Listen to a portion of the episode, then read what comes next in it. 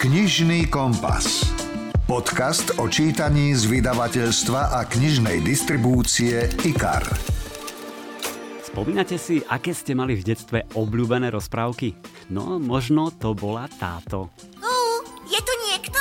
Pravda, že sme tu. Poď von, Maja, poď von. Už len ty jediná nám chýbaš. Kultová včielka Maja a jej kamarát Vilko? Alebo to boli tieto modré postavičky. Ale tatko Šmolko, vedie milý. Budeš snímať len problémy. Šmolkovia, naložte všetko drevo, ide sa domov. Hundroš, Babroš, samozrejme Šmoulinka, Tatko Šmolko a zlý Gargamel s kocurom Azraelom. No ale možno ste vyrastali aj na tejto nádhernej rozprávke. A v nej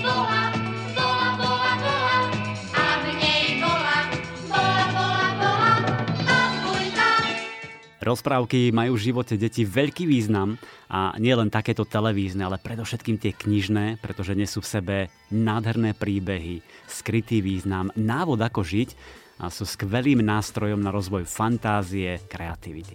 A tak som sa rozhodol, že vám dáme na začiatku prázdnin 10 typov na detské knižky, ktoré e, sa rozhodne oplatia prečítať. No a na pomoc som si prizval prekladateľku, e, textárku, pedagogičku, no, budete o chvíľu počuť.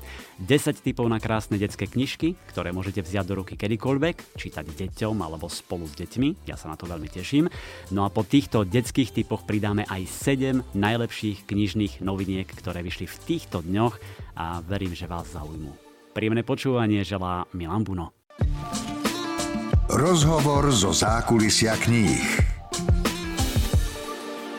Deti rozprávky potrebujú, na tom sa, verím, zhodneme. Niekedy je však ťažké vybrať, zorientovať sa v tom množstve a tak som si na pomoc zavolal uh, Silviu Kaščákovú.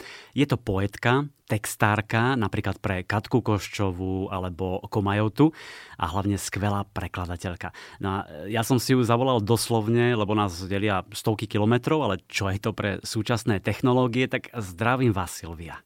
Ďakujem, pozdravujem všetkých poslucháčov a priateľov kníh. Silvia, vy pracujete na katedre predškolskej a elementárnej pedagogiky, čiže učíte aj to, ako s deťmi čítať, ako ich viesť k láske ku knihám a čo je pri čítaní s deťmi a deťom dôležité, tak? Áno, áno, je to tak. Je to tak, pracujem na takejto katedre, kde aj literatúra má svoje miesto, a teda najmä literatúra pre deti a mládež aj v rámci takého historického záberu aj súčasnej literatúry. Snažíme sa porozprávať sa o literatúre, pozrieť sa na knihu, vedieť ju čítať, vedieť nájsť v knihe nejaký hĺbkový odkaz, myšlienku, vyjadrovacie prostriedky a možnosti práce s knihou, potom práce s literárnym textom pri e, práci s deťmi, pretože ide o predškolskú aj o tú elementárnu pedagogiku. Je to veľká výzva a zvlášť e, čo sa týka súčasnosti, pretože aj ten knižný trh je naozaj obrovský, detských kníh príbúda a vybrať si správne knihu, vedieť si vybrať knihu, tak sa učíme aj recenzovať knihy, pozrieť sa na knihy. No tak poďme spoločne vybrať takých 10 najkrajších kníh od Stonožky, kamošky všetkých detí, ktorá prináša naozaj nádherné knižky pre väčšie deti, aj tie menšie a dokonca aj krásne leporelá pre najmenších drobcov. Tak skúsme Silvia začať typom pre, povedzme, ten prečítateľský vek pre škôlkárov. Určite Míška a jej mali pacienti. Jednoduché čítanie, schematické síce, naozaj tá schéma sa objavuje v každej knihe, pretože už máme 7 častí zo série a už sa chystá 8 časť, aby mala výsť niekedy v auguste. Takže naozaj sa opakuje a tie čitateľské očakávania sú naplnené, keď už dieťa pozná tú prvú, druhú, tretiu časť, tak vie, čo ho bude čakať. A čo ho bude čakať? Myška, 7-ročné dievčatko, ktoré má, žije v úplnej rodine, má starých rodičov, z ktorých detko je veterinárom, detko Tibor a Myška zdedila, zdá sa po ňom, také danosti, aj taký zápal, takú vášeň pre zvieratá a takisto je veterinárkou, malou veterinárkou, stará sa vždy o nejaké zvieratka, ktoré potrebujú práve akútne jej pomoc. Vie zvieratkám pomôcť e, nie skrz fantastické čary skrz nejaké extra, extra vyliečenie, ale naozaj je to také, re, taká reálna pomoc, čiže vie previazať ranu, vie priložiť nejakú dlahu na zlomené krídelko, vie napojiť, vie nakrmiť a tak ďalej. Niekedy môže sa zdať, že toto dievčatko 7-ročné by nedokázalo, ale myslím, že aj s podporou toho detka, ktorý naozaj je teda veterinárom, lekárom, vie v týchto veciach chodiť a vie, vie o čo ide a zaujíma sa o zvieratka. To je výborný tip. Ja len doplním, že ten prvý diel sa volal Veterinárka z Lipovej kliniky. Zatiaľ posledný diel, Narodeninová oslava. A ako hovoríte Silvia, v auguste vyjde 8. diel Stretnutie v horách. Moje céry, to si spomínam, milovali túto sériu. Trošku už z nej vyrástli, ale čítával som im prvé diely. Veľmi sa im páčila práve tá myškina láska k zvieratkám a tie formy pomoci, ktoré boli naozaj e, také skutočné, reálne. Takže e, myška a jej malí pacienti ako prvý typ, poďme na druhý. Druhá kniha, ktorú by som zaradila na také letné čítanie, určite príručku mladého veterinára. Ide o knihu, ktorá akoby patrí do série Myška a jej malí pacienti, ale nie je to celkom tak pretože e, vytrčá z toho radu. Nejde o prozaický text, ale ide naozaj o taký akoby pracovný zošit, v ktorom vy si môžete spolu s deťmi vyplňať e, veci. Je to taká príručka, v ktorej nájdu detská aj veľa cenných rád a zábavných aktivít, rôzne také viacsmerovky, hádanky, dozvedia sa, ako sa starať o zvieratá, čím ich krmiť, Dá sa spolu s myškou kresliť, doplňať, priliepať rôzne fotografie. Je to taký možno zápisník, možno taký obľúbený zápisník. Skúsim niečo z tej knižky aj prečítať. Mhm, tak napríklad tu máme zaujímavý kvíz. Postaráš sa dobre o psíka? A teraz tu máme viaceré otázky s možnosťami ABC, ktoré sú obodované.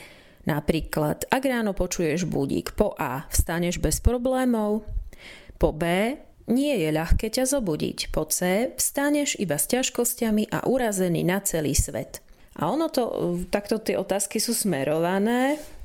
A v závere my si vieme prečítať také vyhodnotenie testu podľa toho, koľko bodov sme získali a to najlepšie vyhodnotenie super, budeš dokonalým majiteľom psa, tvoj sen o psíkovi nie je iba chvíľkovým rozmarom, ale skutočnou túžbou po štvornohom priateľovi. Hmm, hej, tak to si viem predstaviť, že sa to bude páčiť mnohým deťom, ktoré túžia po psíkovi, prosíkajú svojich rodičov a pilia im tým uši. Veď asi ktoré dieťa nemá rado zvieratka? Sú tu rôzne zvieracie múdrosti, my o vlku a vlk za dverami, ja o voze a on o koze čuší ako vož pod chrastou. Že, že naozaj e, množstvo vecí. Vyber sa do lesa nazbieraj pekné listy, nalebich sem alebo obkresli a vyfarby. Takže veľmi odporúčam zaujímavé čítanie, zaujímavý taký zápisník pre deti, ktoré majú rady zvieratka, ktoré majú rady prírodu. Súhlasím, súhlasím, píšte si do vyžlistu Myška a jej malí pacienti príručka mladého veterinára. E, všetky tieto typy inak nájdete aj v popise k podcastovej epizóde, čiže nemusíte si ich hneď pamätať. No a určite tam dáme aj tento tretí typ. Silvia, čo ste vybrali? Ďalším zaujímavým typom môže byť knižka Kupko. Tá je určená pre menšie deti. Je to vlastne knižka pre decka v období, keď sa ešte len začínajú oboznamovať s rečou. Kniha sa volá Kupko, ale vyšlo v nej stonožke viacero časti, čiže už vzniká, vznikla taká malá séria s rôznymi podtitulmi. Napríklad Kupko sa učí rozprávať, Kupko hovorí prvé slova, Kupko a rečové cvičenia a možno taká najaktuálnejšia Kupko na prázdninách. Autorkou tejto knihy je poľská logopedička, detská pedagogička, tvorivá pedagogička ale do Slovenčiny ju preložil e, Ladislav Holíš, ale aj v slovenskej verzii sa k nej, k jej obsahu vyjadruje pani doktorka, pani logopedička, ktorá knihu odporúča. Takže túto knihu naozaj videli viacerí odborníci a odporúčajú deckám, tak mi nezostáva nič iné, len ju odporúčať aj vám, Kniha má taký jednoduchý obal, jednoduchú formu, sú to také kartónové strany, ktoré sa budú deťom aj veľmi ľahko otáčať, ľahko sa bude v knihe listovať. Ja som vybrala, alebo teda mám v rukách e, Kupko a rečové cvičenia, e, ale knihy naozaj sú podobne, podobne zostavené, ilustrátor je stále ten istý. V tejto knižke sa tie príhody Kupka a jeho rodinky, ktorá v knihe sa vždy nachádza a vystupuje, sú úmyselne podané takou formou, formou jednoduchých textov a jednoduchých obrázkov. A každá dvojstrana, ak nej teraz listujem, lebo mám ju tuto pri sebe, každá dvojstrana je rozdelená na dve časti. V prvej sú predstavené jednotlivé predmety a činnosti a vždy ich doplňa otázka s opisom. Napríklad tu je otázka, čo je to? Odpoveď líže. Čo robí táto? Táto boskáva mamu. Čo pije? Pije vodu. A tá druhá obsahuje zase situačnú situáciu, ktorá je z toho kontextového hľadiska dieťaťu dobre známa a je preň aj ľahko pochopiteľná. A ku každej kresbe je priradený aj krátky text. Áno, súhlasím. E, pekne to popisujete. A je to naozaj mimoriadne obľúbená séria pre deti od toho jedného roka. Eh, vy ste spomínali logopedičku, je to doktorka Lucia Paluďajová, ktorá odobrila túto sériu a povedala, že naozaj môže byť veľmi dobrým návodom pre rodičov aj učiteľov, ako pracovať s deťmi, pokiaľ ide o vývin reči, samotné rozprávanie tá Kupkovská séria navyše dáva aj priestor na improvizáciu a tvorivosť, to sa mne veľmi páči, pretože tam môžete pridať jedno slovíčko, dve slova, krátke vety. Takže e, séria Kupko, štyri knihy už vyšli a to je náš ďalší tip spolu so Silviou Kaščákovou, prekladateľkou e, nielen detských knížiek. Hm, ďalej? No, ďalšiu knihu, tu už trošičku postupujeme ďalej vekovo, e, Denník odvážneho bojka. Mali sme Myšku, ktorá je možno skôr takým dievčenským čítaním, alebo osobne, aspoň mám takú skúsenosť s dievčatami 5, 6, štvorročné som čítala knižku, aj známi čítali, takže máme to naozaj aj takto overené a kniha, kniha je v predaji naozaj obľúbená, čiže je to taká kniha, po ktorej siahnu rodičia. Hm, Silvia, nie, nie že obľúbená, to je absolútna detská top séria na Slovensku od Jeffa Keeneyho. Eh, ja si inak spomínam na ten úplne prvý diel, keď sa vo vydavateľstve kúpil fú, niekedy pred desiatimi rokmi, 11 rokmi. Úplne eh, to bola neznáma séria. Urobili sme veľkú súťaž pre školákov, ktorí mohli písať svoje trapasy, zážitky. Eh, bola k tomu špeciálna stránka a postupne si hlavný hrdina Greg Heffley získaval všetky decká a dnes mám pocit, že je z nej predaných okolo 300 tisíc kusov. 300 tisíc iba u nás na Slovensku, takže naozaj mega úspech. Je to naozaj mimoriadne úspešné. Tá kniha prináša nové dobrodružstva, trampoty školáka Grega a on aj s celou rodinou vlastne v tej zatiaľ poslednej dostupnej 15. časti nasadne do karavanu a vydá sa na výpravu za dobrodružstvom. Takže myslím, že naozaj sa, e, sa tak ako keby roztáča roztáča sa príbeh, ktorý je možno vhodný práve na prázdniny. Aj keď e, Gregovi nejde všetko podľa plánu a napokon sa e, ocitnú v autokempingu, ktorý má od toho letného rája dosť ďaleko. Môže sa teda ešte niečo pokaziť. Samozrejme, že sa môže toho pokaziť viac. Spustí sa lejak a hladina potoka stúpa. A tri bodky už viac teda nebudem prezrádzať, ale určite táto kniha touto knihou e, iste nič nepokazíte, ak po nej siahnete. Áno, pridávam sa, zostaňme ešte pri tomto veku, tých 7-8 rokov. A e, viete čo, dajte teraz ten tip, čo ste mi spomínali pred rozhovorom, taká vaša staršia srdcovka. Vyberám túto knihu preto, lebo chcem vybrať slovenského autora. Chcem vybrať e, významného autora, zaujímavého autora a známeho autora, a je to naozaj také veľmi významné, zaujímavé dielo, taký zaujímavý počin, ktorý Stonožka vytvorila, na ktorý sa dala. A ide o to, že táto knižka, o ktorej budem chvíľočku hovoriť, e, získala titul Najlepšia detská kniha jesene, čiže patrí k najlepším detským knihám jesene, kniha Vincenta Šikulu s názvom Deti. V knihe nájdeme príbehy, také veselé, humorné príbehy, básničky, hádanky, rečňovanky, aj pesničky a sú venované sú venované detstvu, preto možno aj taký jednoduchý názov deti. A je to všetko výber z autorovej tvorby, ktorú on 18 rokov uverejňoval v detských časopisoch. Takže naozaj zaujímavé čítanie, dostať sa k takýmto textom bol pre mňa aj, môžem povedať, zážitok osobne. Kniha má také zaujímavé obsahové rozdelenie, napríklad v tej prvej časti sa stretneme s názvom Blízky a tu môžeme nájsť taký oddiel e, s názvom Rodina, Elenka a Miško, Hauko a Miško, kamaráti. Ďalšia časť sa volá Kalendár a tam sa stretneme s rôznymi kalendárnymi záležitosťami. Novoročný vínč, február, škovránok, mamička má sviatok, september, čiže toto všetko knižka ponúka. S peknými ilustráciami Martina Kellenbergera. Takže to bol Vincent Šikula, Deti, najkrajšia kniha Slovenska za e, rok 2018 podľa Medzinárodného domu umenia pre deti Bibiana. Čo tam máme ďalej? Keďže sa venujem prekladu detskej literatúry z polského jazyka, tak zase si dovolím knihu od polskej autorky Žovka z Mačacej ulice.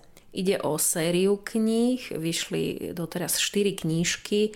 Je to kniha tak od tých 8 rokov oficiálne, a je to také milé, vtipné čítanie s veľmi peknými ilustráciami. Naozaj dotvárajú veci, neprezrádzajú, nie sú príliš popisné, ale zase akoby majú v sebe taký vtip. Presne tak, ako má v sebe vtip tá knižka, tie texty, tie príhody. Žovka je dievča, ktoré má sestru, sestru Vicky, mladšiu. Tá samozrejme robí veľké starosti a tiež to spôsobuje alebo prináša mnohé vtipné situácie. Takisto má z rodiny ďalších chalanov, ktorí prídu na návštevu, takých bratrancov, s ktorými sa stretá. Čiže po ktorejkoľvek časti siahnete z tejto, z tejto série, vždy sa môžete začítať a myslím, že sa budete, že sa aj zasmejete doslova. Je tam aj jedna časť taká prázdninová, ale pokojne môžete začať prvou časťou. A myslím, že aj autorka vystihla takú tú detskú psychológiu. Ako mi povedala jedna, jedna žiačka z prvého stupňa, že to je veľmi srandovná knižka. Tak, tak si dovolím takéto hodnotenie. No, srandovných knížiek nie je nikdy dosť a zvlášť teraz cez prázdniny. Nech si deti oddychnú, zabavia sa. Takže e, ja som rád, že dávame aj dosť typov na také, také dobrodružné, zábavné, vtipné čítanie. E, či už to bol ten denník odvážneho bojka, alebo teraz e, séria Žovka z Mačacej ulice. Tak to bol už, e, ak dobre rád, tam šiestý typ. Čo máme na siedmom mieste? Týka sa zase trošku možno tak didaktickejšie pôsoby na dieťa, pretože sa týka vlasti vedy a týka sa Slovenska. Má názov Slovensko, čo ti v škole nepovedia. Autorom knihy je Samuel Marec a ilustrovala ju Lucia Čermáková. A naozaj e, myslím, že je to zaujímavé, takým, takým zábavným spôsobom sa tam e, hovorí alebo uvádzajú sa informácie z minulosti aj súčasnosti Slovenska, dozvie sa dieťa o geografii, o rôznych prírodných e, krásach, o významných osobnostiach, e, zaznejú tam, alebo teda prečíta si rôzne významné roky, prečo, ako to súvisí napríklad o slovenskej vlajke, o hymne, o spisovnej slovenčine. Čo keď teraz sa počujem a takto to vyslovujem, tak to možno nepôsobí veľmi lákavo a pútavo, ale kniha je pekne spracovaná a naozaj sa tam dá dočítať trošku možno viac, ako keď si pozrú len decka to učivo, to predpísané učivo na základnej škole. Takže odporúčam. Absolutne súhlasím. Ja som si tú knižku listoval s mojimi cerami. Jedna z nich, e, spomínam si, mala práve v škole učivo o Slovensku a podľa mňa je to jedna z najlepších kníh o Slovensku pre školákov. Tie spomínané ilustrácie Lucie Čermákovej sú také sú iné, sú také moderné, súčasné, hravé. Celá tá kniha má taký netradičný dizajn, ktorý myslím deckám naozaj sadne. E, graficky sa tam pracuje s písmom, jeho farbou, fontom, e, kapitálky, zvýraznenie a tak ďalej, tak ďalej. Čiže je tam, je tam taký súzvuk ilustrácií tých textov a grafiky, takže naozaj radosť si je v knihe listovať. Volá sa teda Slovensko, čo ti v škole nepovedia Silvia, týmto typom ste ma naozaj veľmi potešili, tak poďme na nejaký ďalší typ. Čo tam máme? Ďalšia kniha, ktorú určite odporúčam, sa volá Lev a vtáčik. Z francúzského originálu ju preložila Lucia Hlubeňová. Táto kniha vyšla teraz naozaj v tomto čase nedávno, ale musím spomenúť, že aj v roku 2019 vyšla kniha od rovnakej autorky a takisto ju v preklade ošetrila Lucia Hlubeňová. A obe tie knihy majú takú, tým, že majú rovnakú autorku, čiže ten jej autorský rukopis je taký veľmi poetický. Ide o knihu, v ktorom je veľmi málo textu. Ilustrácia je veľmi jemná, ale veľmi silná. A odporúča sa oficiálne deťom od troch rokov, a ja ju odporúčam aj dospelým čitateľom a je to možno aj taký naozaj pekný darček, je to taký kus umenia, pretože v oboch prípadoch, či si kúpite jednu alebo druhú, lebo obe vyšli v stonožke, sú to také dvojičky, ale dajú sa čítať osobitne, nesúvisia ani príbehom, ani postavami. Dokonca v knižke Lev a vtáčik e, nechala tá autorka aj zo pár prázdnych strán takých bielých, ale to už budete vedieť vlastne počas čítania, prečo určite to je funkčné, nie je to, nie je to chyba tlače. A je to veľmi silný moment. Takéto prázdne strany v knihe, v strede knihy približne. Obe knihy sú v takom spojení s prírodou alebo spájajú čitateľa s prírodou a hovoria o priateľstve. Veľmi silnom priateľstve, o takom dojímavom príbehu priateľstva a myslím, že to je práve vzácne, vzácne na týchto knižkách. Áno, mal som podobný pocit takýchto knižiek s málo slovami, ale veľa vravnými ilustráciami pribúda a myslím, že sú čoraz obľúbenejšie aj, aj medzi rodičmi. Nie je potrebné veľké množstvo slov, aby sme vyslovili pekné myšlienky, závažné myšlienky, jasné myšlienky, ale tu práve doplňa to nevypovedané, to všetko medzi tým, to, to množstvo slov, to chrlenie slov, dopoveda trochu ilustrácia, ktorá takisto je šetrná a šetrí takými ostrými, dramatickými farebnými tónmi. Môžeme povedať, že tiež je to taká tichšia ilustrácia a napriek tomu je veľmi výpovedná.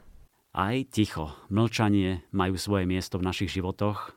Niekedy ako keby sme to ani nevedeli spomaliť, stíšiť sa, možno aj práve pri deťoch, kde to je veľmi potrebné. Takže to bol Lev a vtáčik od Marian Dubukovej. Poďme teraz na deviatý tip na prázdninové letné čítanie. Ďalej uvediem Leporelo, ktoré je vhodné pre deti od tých troch rokov. Sú to naozaj, myslím, veľmi obľúbené knihy, taká e, tvrdá forma knižky, kartónová, kde sa ľahko listuje, veľmi silná, intenzívna, bohatá, veľmi bohatá ilustrácia a knihy sa začínajú vždy tým istým slovom rok, ale ten podtitul potom určuje zameranie knihy a tej téme sa venuje kniha. Čiže napríklad už vyšli rok v lese, rok na dedine, rok v čarovnej krajine, rok v škôlke a tak ďalej. Čiže nájdete viaceré tieto tituly a určite nebudú krokom vedľa. Že dieťa si môže v tej bohatej ilustrácii hľadať príbehy, hľadať si, ako sa tie postavičky pohybujú, čo zažívajú, a môžete naozaj s nimi veľmi e, pekne spolupracovať a hľadať, vytvárať, vytvárať nejaké charaktery tých postav, toho ich života, ako putujú, čo sa v tej krajine deje. Bez toho, aby ste čítali, v podstate aj pre vás je to dobrý materiál, tá bohatá ilustrácia, podrobná, detailná, na to, aby ste si mohli vymýšľať ďalšie a ďalšie príbehy, ak od vás deti budú chcieť ďalšie a ďalšie príbehy. Tak, to je séria Rok, opäť jedna z tých najobľúbenejších, naozaj najobľúbenejších na slovenskom trhu, pokiaľ ide o tie menšie deti. Naposledy vyšiel Rok v meste, tuším to bolo v januári tohto roka, vo februári, ale určite ešte pribudnú nejaké ďalšie. No a uh, Silvia, pred nami je desiatý typ a tam teda dajme tú vašu absolútnu topku, e, o ktorej viem, že vy ste ju preložili, aj ste si pri nej trošku poplakali nesmierne vás dojala a ja si myslím, že určite stojí za prečítanie. Je to kniha, ktorá hovorí, ako je to oficiálne uvedené, o vážnych veciach, o vážnych veciach, o ktorých sa ťažko hovorí. Hneď prezradím, lebo ak ste už o tej knižke počuli, alebo ak ju vezmete do rúk, alebo ak si pozriete recenzie oficiálne, tak zistíte, že sa spája s domácim násilím, s touto témou. A je to naozaj ťažká téma. V knihe vystupujú dievčatko a chlapec, ale hlavnou postavou je dievčatko Marka, ktorá sleduje dom. Ten dom sa správa podivne, má nejakú masku, je zahalený tajomstvom a tieto deti chcú ten dom nejako odhaliť, chcú ho premôcť, zistujú, že ten dom sa správa zle a oni si cez ten dom vlastne nejako hľadajú, alebo cez to bojovanie, cez ten boj e, s tým domom hľadajú takú stratégiu prežitia. A hlavne Marka, pretože sa ukáže, že ona potrebuje s tým domom viesť boj a potrebuje ho výhrať. Tak sama pre seba potrebuje sa nejako k tej celej situácii postaviť. Ona si e, vlastne vysvetlí aj stretnutie v dome s otcom, ktorý sa premieňa na zlého leva, mamu, ktorá sa premieňa na kameň po svojom. Koľko domov, ak sa tak pozrieme, ak sa zamyslíme, ak trošku budeme vetviť tieto myšlienky, koľko domov v súčasnosti má takých otcov, v ktorých sa menia na nejakých zákerných, strašných levov a koľko mám sa premienia na nehybné kamene? A čo si o tom myslia deti, ako oni, akú stratégiu prežitia zvolia, ako možno cítia vínu, berú vínu na seba, akú veľkú potom tú záťaž majú, ako veľmi sa s tým musia vyrovnávať a čo všetko musia niesť na svojich pleciach. A majú nejakého kamaráta, s ktorým toto môžu zvládnuť a prežiť. A táto kniha presne o týchto veciach hovorí, čo je naozaj v skutku veľké umenie, vedieť to aj pomenovať, nazvať, opísať a možno aj demaskovať. Áno, je to veľmi silný príbeh pre deti aj pre rodičov.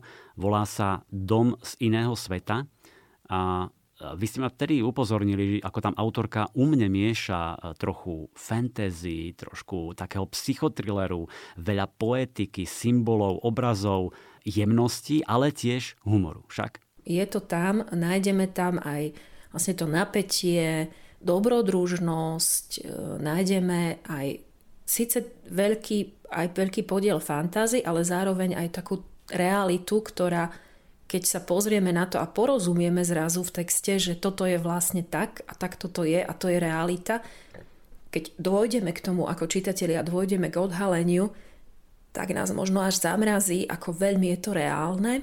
Takže je to čitateľsky zvládnutelné pre dieťa. Doma by, ako hovorí Daniel, doma by predsa malo byť teplo, útulne a bezpečne. A čo vtedy, ak takto nie je? Kniha je naozaj napínavá až po poslednú stranu, určite vás udrží v napätí. Silou tej knihy je, že ona dokáže slovami toto všetko vypovedať a ten dom má tiež nejakú svoju silu, nejaký, nejaké prvky, ktorými bojuje, ktorými sa prejavuje a takou veľkou zbraňou toho domu je zlovestné ticho. Ako píše autorka, ako bojovať s tichom? Krikom? Čo zmôže hoci aj najzúfalejší krik, keď ho nikto nepočuje? Možno som trošku tak vážne vybrala vážnu knihu, ale je to aj milá kniha zároveň, láskavá kniha, dojímavá kniha. Ja myslím, že je to skvelý výber na záver, citlivý príbeh o veciach, o ktorých je možno ťažké hovoriť, ale nesmieme o nich mlčať, lebo sa dejú žiaľ v mnohých rodinách. E, každopádne Ďakujem za 10 parádnych knižných typov pre deti a ich rodičov. Ponúkla nám ich prekladateľka Silvia Kaščáková. Silvia, ďakujem a ak máte na záver nejaký odkaz, pár slov, tak sem s nimi. Ďakujem za pozvanie. Kníh vychádza naozaj veľmi veľa a treba hľadať, treba sledovať a netreba sa báť deťom podsúvať ak v takom pozitívnom zmysle podsúvať, ponúkať, vyberať aj knihy, ktoré si my myslíme, že možno na toto dieťa ešte nemá. A hlavne nevzdajme to a čítajme deťom, pretože je to teda ten vzácný kapitál, ktorý sa vráti nám, aj im, aj našej spoločnosti. Počúvate podcast Knižný kompas. A pokračujeme v knižných typoch, tentoraz viac pre dospelých. Vybral som pre vás 7 čerstvých noviniek, ktoré rozhodne stoja za prečítanie. A hneď v prvej sa vyberieme na sever, aby sme sa schladili v tomto horúcom letnom počasí. Zavediem vás do mestečka Haparanda. Nachádza sa na švédsko-fínskych hraniciach len pár kilometrov od severného polárneho kruhu a mimochodom kúsok od mestečka e, Rovaniemi, to je fínske mesto, možno ste už o ňom počuli, pretože ho poznáme ako rodisko Santa Clausa. No a v tých lesoch okolo Haparandy nájdu dva mŕtve vlky, vlčicu a mláďa, ktoré majú v žalúdku ľudské pozostatky. napadli tie vlky človeka? Alebo len našli niekde mŕtvého, možno zavraždeného človeka a hodovali na ňom? Čoskoro sa zistí, že tie kúsky tela patria drogovému dílerovi, ako sa však tá obeď dostala do odľahlých končín nedaleko Haparandy? A kam zmizli drogy a peniaze, ktoré mal pri sebe tak to bude prípad pre policajtku Hanach Westerovú a je to vlastne prvý diel novej severskej série. Jej autorom je Hans Rosenfeld a novinka sa volá Vlčie leto. Je to e, taký spletitý, veľmi dobre vystávaný a navrstvený krimi thriller o tom, ako náhoda môže viesť k nečakaným odhaleniam. Práve to, že našli e, mŕtvé vlky, v ich vnútri, v ich žalúdku e, pozostatky ľudí, človeka a vlastne to celé potom viedlo k čomu si. To je tá neskutočná náhoda, aké sa naozaj aj stávajú v živote. A Rosenfeld využil e, skutočne skvelé kulisy. Čiže tých mŕtvych vlkov s ľudskými pozostatkami v žalúdku, ženskú atentátničku Kaťu, aj krvavú dohodu s gangom, ukázal niekoľko takých nitiek, ktoré sa postupne prepletali a spojili sa do jedného pevného špagátu.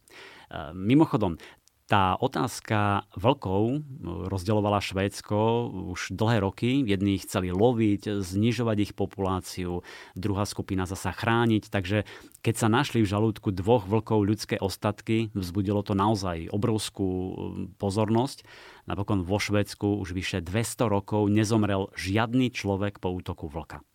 Takže Vynikajúca zápletka a myslím, že Rosenfeld rozohral krimisériu, na ktorej ďalšie časti sa budeme veľmi tešiť. A mám tu aj pozdrav priamo od Hansa, pre vás slovenských čitateľov. Hello, my name is Hans Rosenfeld and usually I'm 50% of Jut Rosenfeld. Ahoj, volám sa Hans Rosenfeld a zvyčajne predstavujem polovicu dua Hjort a Rosenfeld v sérii o Sebastianovi Bergmanovi. E, toto je však prvá kniha, ktorú som napísal úplne sám a volá sa Vargasomar alebo aj Vlčie leto. Je to krimi thriller, ktorý sa odohráva v mestečku Haparanda, ktoré čaká úplne iné a aj mierne násilné leto. Verím, že si knižku užijete a som veľmi vďačný, že vyšla na Slovensku. Zároveň využijem príležitosť a poďakujem sa aj všetkým slovenským priaznivcom série o Bergmanovi. Dúfam, že sa vám bude páčiť aj táto, takže vďaka a užite si leto. Majte sa. And I hope you will enjoy this one uh, as well. So thank you and have a good summer. Bye bye. Ak máte radi severské detektívky, nie je teda čo riešiť, vyskúšajte vlčie leto a uvidíte, že sa oplatí. No ale ak máte zasa radi slovenské detektívky, aj tu mám pre vás super tip. Franky Kozmon píše tzv. zvieraciu krimisériu, v ktorej vyšlo už 5 kníh, potkan, potom nasledovala rosnička, kukučka, vlk, v lani to bol červ a teraz je tu volavka. E, tá volavka nadvezuje na červa, čiže je dobré mať ho prečítaného, ale ak aj nemáte, v úvode knihy sú všetky podstatné informácie pre pochopenie príbehu vysvetlené. No a Franky povie viac. Môžem vám prezradiť, že Karol Luptak sa konečne vracia na policajné riaditeľstvo a tentokrát zohrá kľúčovú rolu vo vyšetrovaní prípadu. Wolf sa spočiatku spamätáva z vraždy svojej mamy a práve Karol ho navedie na správnu stopu. Prichádza s podozrením, že táto vražda súvisí s prípadom červ a dokonca, že tam ide o veľa viac, ako si spočiatku mysleli. Volávka je završením príbehu, ktorý vznikal už tri knihy dozadu, teda už keď som písal Kukučku. A pozorní čitatelia, skúsení fanúšikovia krimi si určite všimnú veľa zaujímavých súvislostí. Tí, ktorým sa páčila kniha Vlk, sa môžu tešiť na návrat Marekovho otca Liama Wolfa – vo Vlkovi som zámerne vynechal jeho návštevu v niekdajšom Československu a teda to, ako sa Kanadian Liam spoznal s Wolfovou mamou. Nepôjde však o žiadnu romantickú zápletku. Návrat do minulosti prinesie veľmi dôležité odhalenia pre vyšetrovanie v súčasnosti. To je pravda, romantiky tam až toľko nie je, skôr toho napätia, zločinu. A je pekné, že si František Kozmon dal veľmi záležať na súvislostiach, prepojení niektorých línií, nenecháva nič otvorené a postupne uzatvára všetko, ale nie je to posledný diel série, ako sa už niekde aj šuškalo. Franky si dá trošku oddych, prezradím vám, len nikomu to ešte nehovorte, pred koncom roka plánuje knihu s inou slovenskou úspešnou autorkou. Mal by to byť psychotriller, tak uvidíme. Ale teraz je tu volávka a ja mám pre vás aj úryvok, ktorý načítal Vlado Kobielsky. Vieš mi povedať, kto vyšetroval ten veľký prípad obeti, ktoré sa našli v lužných lesoch? Myslíš prípad Červ? Dovtipil sa kriminalista. Patril Wolfovi, ale aj ja som na tom pracoval. Dokopy 42 mŕtvych, ďalší pribúdali zachodu. Slušný masaker. Teda taký bez krvi, keďže sme väčšinou našli už len kostry. A na čo to vlastne potrebuješ vedieť? Ty si hľadal tú nezvestnú dievčinu, nie? Podarilo sa ti ju nájsť? Lupták pokrútil hlavou. Predbehli ste ma. Je jednou z tých 42 obetí. Jej kosti sa našli na židovkách. Preto potrebujem hovoriť s Wolfom. Je tu? Nie. Už odišiel? Tak skoro, alebo si zobral dovolenku? Vanek sa zháčil. E, vlastne už sa v práci zo pár dní neukázal. Asi nevieš, čo sa stalo, že? Lup tak na kolegu spýtavo hľadel. Zavraždili jeho mamu. Presnejšie jeho nevlastný brat. Odbacholujú jeho služobnou zbraňou. Karol sa chvíľu nezmohol na slovo. Je Wolf v poriadku? Vaneka tým zaskočil. Kriminalista neisto pokrčil plecami. Odvtedy som s ním nehovoril. V robote vychádzame, ale nie sme práve kamoši, veď vieš, aký je Wolf. S kým sa vôbec bavil okrem teba? Ako vidím, ani vy ste nezostali v kontakte. Zrejme na tom nebude najlepšie. Ehm, prepáč, asi som ti to nemal povedať takto na chodbe a krátko potom, čo si sa tu konečne zjavil. Slovenský spisovateľ. 70 rokov vo vašej knižnici. A ešte jedno krimi mám pre vás, tentoraz romantický thriller, aké vie písať iba Sandra Brownová. Vynikajúcim spôsobom spája napätie, dobrodružstvo, akciu s romantikou, vášňou, trošku tam pridá aj tej erotiky a presne tak je to aj v novinke Podlé úmysly. Predstavte si, že radi behávate, vyberiete sa do hôr, aby ste si prečistili hlavu, lebo vo vzťahu vám to trošku škrípe. Chcete si dobre zabehať, dostať to zo seba.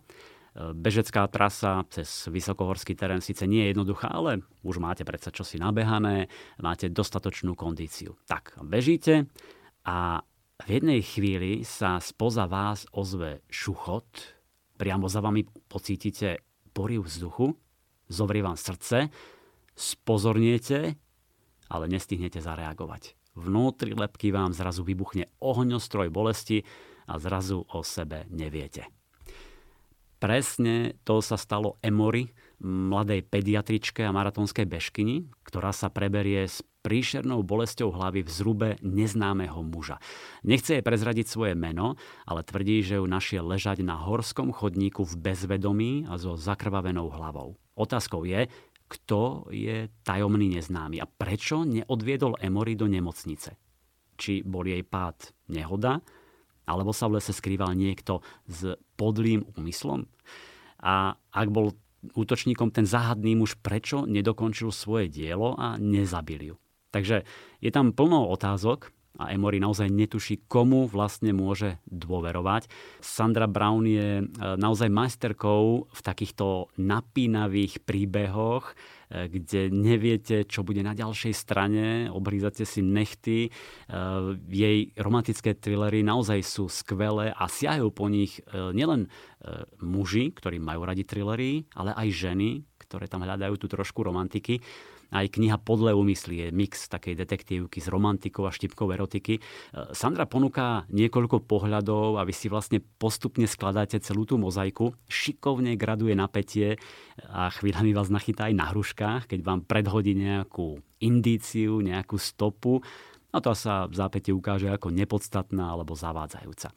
Myslím, že podle úmysly vás potešia, ak máte radi tento žáner a ak ste ešte Sandru Brown neskúsili, určite siahnete po nej, aby ste si neskôr nevyčítali, prečo som tak dlho čakala a nevychutnávala si príbehy tejto autorky už skôr. Naozaj stojí, stojí za to.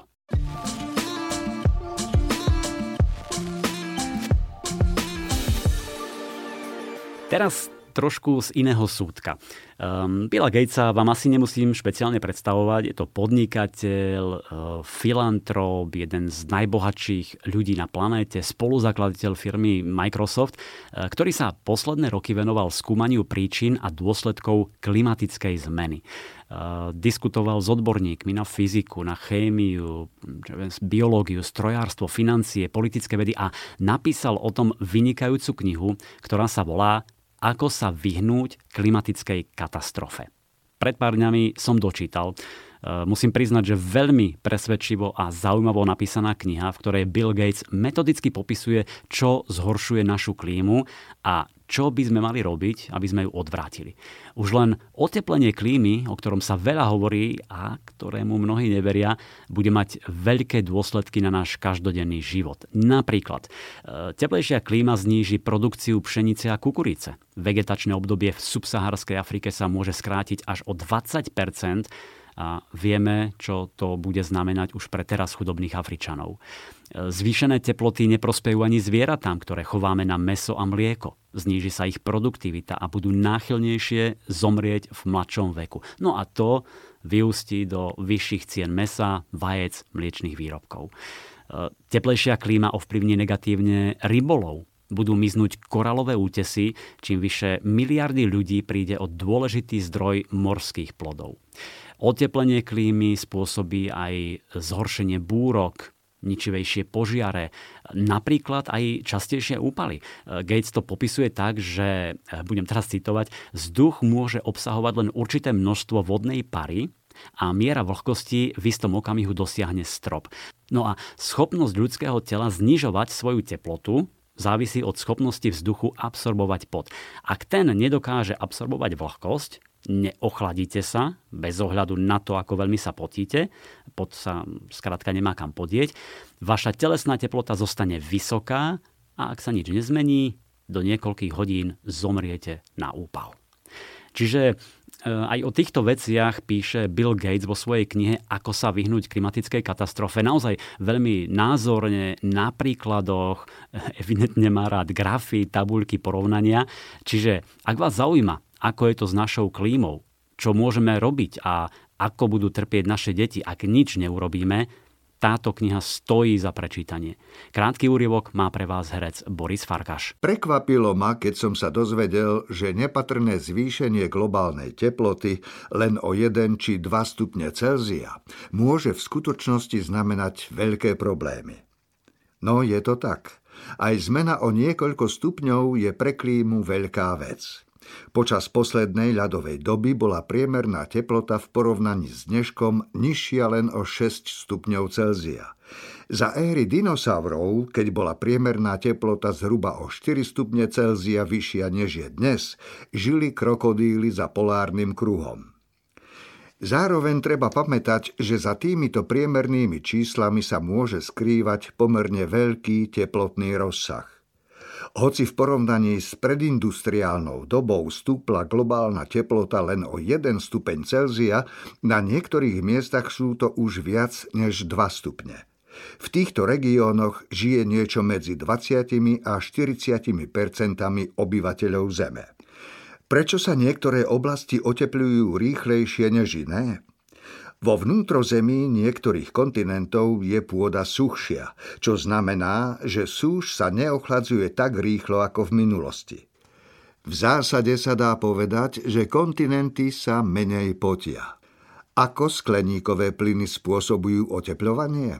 Krátka odpoveď znie, že pohlcujú teplo a zadržiavajú ho v atmosfére. No, tú dlhšiu a veľmi zaujímavú odpoveď nájdete v knihe Ako sa vyhnúť klimatickej katastrofe od Billa Gatesa. No ale aby som len nestrašil a lepšie vás naladil, e, mám tu niečo pre všetkých milovníkov haukáčov. A keď poviem autora, jeho meno, Bruce Cameron, Budete vedieť, o čo ide však. Bruce je veľký milovník psov, napísal svetové bestsellery Psia duša, e, Psia cesta, aj boli sfilmované u nás na Slovensku jeho príbehy mimoriadne obľúbené a teraz pribudla nová kniha s názvom Psi sľub. Určite všetky psi raz prídu do neba A tak je to aj s Baileym, ktorý sa po niekoľkých prežitých životoch plných dobrodružstiev stretáva tam hore s milovaným pánom Etanom. Sú spolu šťastní, užívajú si, ale dolu na zemi žije smutný chlapec, ktorý je pripútaný na invalidný vozík a pomôcť mu môže jedine múdry pes so starou dušou. No a to je Bailey, ktorý sa vracia teraz na zem, nepamätá si však na nič z predchádzajúcich skúseností, zabudne aj na Etana a musí si zvykať objavovať život asistenčného psa. Vloží do toho všetok svoj um, porozumenie, šikovnosť, aby svojmu novému pánovi pomohol nielen fyzicky, ale aby ho podporil aj duševne a dostal ho do pohody. Bailey ho hm, musíte jednoducho milovať. Sledujete, ako opäť pomáha, dáva do toho všetko, prináša radosť, lásku, nádej, úsmev. Som si istý, že si miestami aj poplačete, ale vedzte, že niekedy je obetovanie sa pre druhých tou najvyššou odmenou. A možno zvlášť pre psa. Joli. Knihy pre mladých. Smrť nám vždy pripomenie, aby sme žili. Tu, teraz a v prítomnosti. Tešili sa z každého dňa. Tak, nechcel som začínať nejako smutne, príliš vážne, ale toto vám možno napadne pri čítaní nového Young Adult príbehu Buď so mnou od Jennifer Armentrout, známej ako J. Lynn. V Slovenčine, ak si spomínate, už vyšla kniha Počkám na teba. V tejto novinke sledujeme Terezu, ktorá prežíva dosť drsný rok. Zamilovala sa do najlepšieho kamaráta svojho staršieho brata. Jace eh, však s ňou neprehovoril odvtedy, čo ju tak úžasne poboskal. Bol to bosk, ktorý vám môže zmeniť život. Teraz sa práve vymotala z príšerného vzťahu, navyše hrozí, že kvôli zraneniu bude musieť skončiť s tanečnou kariérou. Spomínaný Jace má však veľké tajomstvo, ktoré nikomu neprezradil a zvlášť ho nesmie poznať Teresa. Ale ani on nedokáže zabudnúť na ten nádherný bosk. Obaja sa znovu stretnú, opakovane a nedokážu vzájomné city potláčať. Ale na obzore sa črtá nebezpečenstvo, ktoré vyvrcholí tragédiou. Nebudem viac prezrádzať. Buď so mnou je veľmi čítavý, romantický príbeh, v podstate o zakázanom ovoci, ktoré vie najlepšie chutiť. E, sympatické, prepracované postavy, Teresa je naozaj zábavná, úprimná, Jace zasa veľký charakter, budú vás baviť aj ich rozhovory, ktorým nechýba taký ten láskavý sarkazmus, podpichovanie a postupne budete prenikať pod ich kožu, spoznávať ich a samozrejme chápať. Tak vypočujte si úryvok z knihy Buď so mnou v podaní herečky Judity Hansman. Len čo jazz naštartoval, zaznela stanica hrajúca piesne Elvisa Presleyho. Páni, preladila som na rádio Oktan. Jazz zastal. Bez rozpakov zastavil uprostred parkoviska. Urobila si to, čo si myslím. Čo také? Opýtala som sa nevinne. Za nami sa schádzali autá, lebo Jeep blokoval cestu. Výraz na jeho tvári prezrádzal, že na to kašle. Práve si vypla muža s veľkým M, golý. Pozrel sa na názov rádia a vystrúhal grimasu. Kvôli Gocmeku? Jasné. Čo máš proti Gocmeku? Nič. Kto si zatrúbil? Jess si to nevšímal. Kým neprehlušia Elvisa. Nemôžem počúvať Elvisa. Otvoril ústa a významne sa na mňa pozrel. Už nemôžeme byť kamaráti. Zachychotala som sa. Jess prižmúril oči a konečne, vďaka Bohu, vyštartoval. Máš šťastie, že si roztomilá. Inak by som ťa vyhodil z auta. Príroda. Fauna, flóra a životný štýl. Hmm, čo by ste povedali na trojité kura s krémovým parmezánovým dressingom? Alebo osviežujúci lososový šalát so zelenou fazuľkou a s pistáciami. Už som vám trošku robil chuťky? No, možno vás nalákam na kalifornský morčací burger s hranolkami zo sladkých zemiakov. Nie, nie, nebudeme variť, hoci v tejto knihe nájdete viac ako 100 receptov na jedno jedlo denne. A je to kniha Omad dieta o ktorej ste možno ešte nepočuli, tak som poprosil redaktorku vydavateľstva IKAR Adrianu Bojovú, aby vám o diete a hlavne o tej knižke povedala viac. OMAD dieta je jedna z najznámejších účinných diet, ktorá môže pomôcť zbaviť sa prebytočných kýl. Obzvlášť tým, ktorí už majú nejednú dietu za sebou a želaný výsledok stále neprichádza. Nenadarmo napísala autorka knihy na prvé stránky toto venovanie – pre všetkých, ktorí sú frustrovaní a nedarí sa im schudnúť. No a čo vlastne znamená skratka OMAD? Názov tejto diety pochádza z angličtiny a zároveň vysvetľuje jej podstatu. OMAD, teda One Meal a Day, je stravovací program, počas ktorého jete denne iba raz. Odvšadiaľ počúvame, že by sme mali jesť viackrát denne a hlavne menšie porcie. OMAD dieta vám radí presný opak. Vyberte si hodinu, ktorá vám vyhovuje najviac a jedzte iba počas nej. Získate 23 hodín slobody, počas ktorých sa už viac nemusíte jedlom vôbec zaoberať. Dať si denne iba jedno jedlo však môže znieť ako výzva. OMAD dieta má však aj veľa benefitov. Pomáha regulovať váš metabolizmus a zlepšiť váš celkový zdravotný stav. Avšak na to je nutné dodržiavať nutrične vyvážený stravovací plán, presne taký, aký vám ponúkajú aj recepty v knihe. Nájdete ich tam viac ako 100. Je nutné sa nimi naozaj riadiť, inak hrozí, že telo nebude mať potrebnú výživu na to, aby fungovalo správne. Vyskúšajte omať dietu a po dvoch týždňoch spoznáte jej silu sami. Pochutnáte si a konečne schudnete efektívne.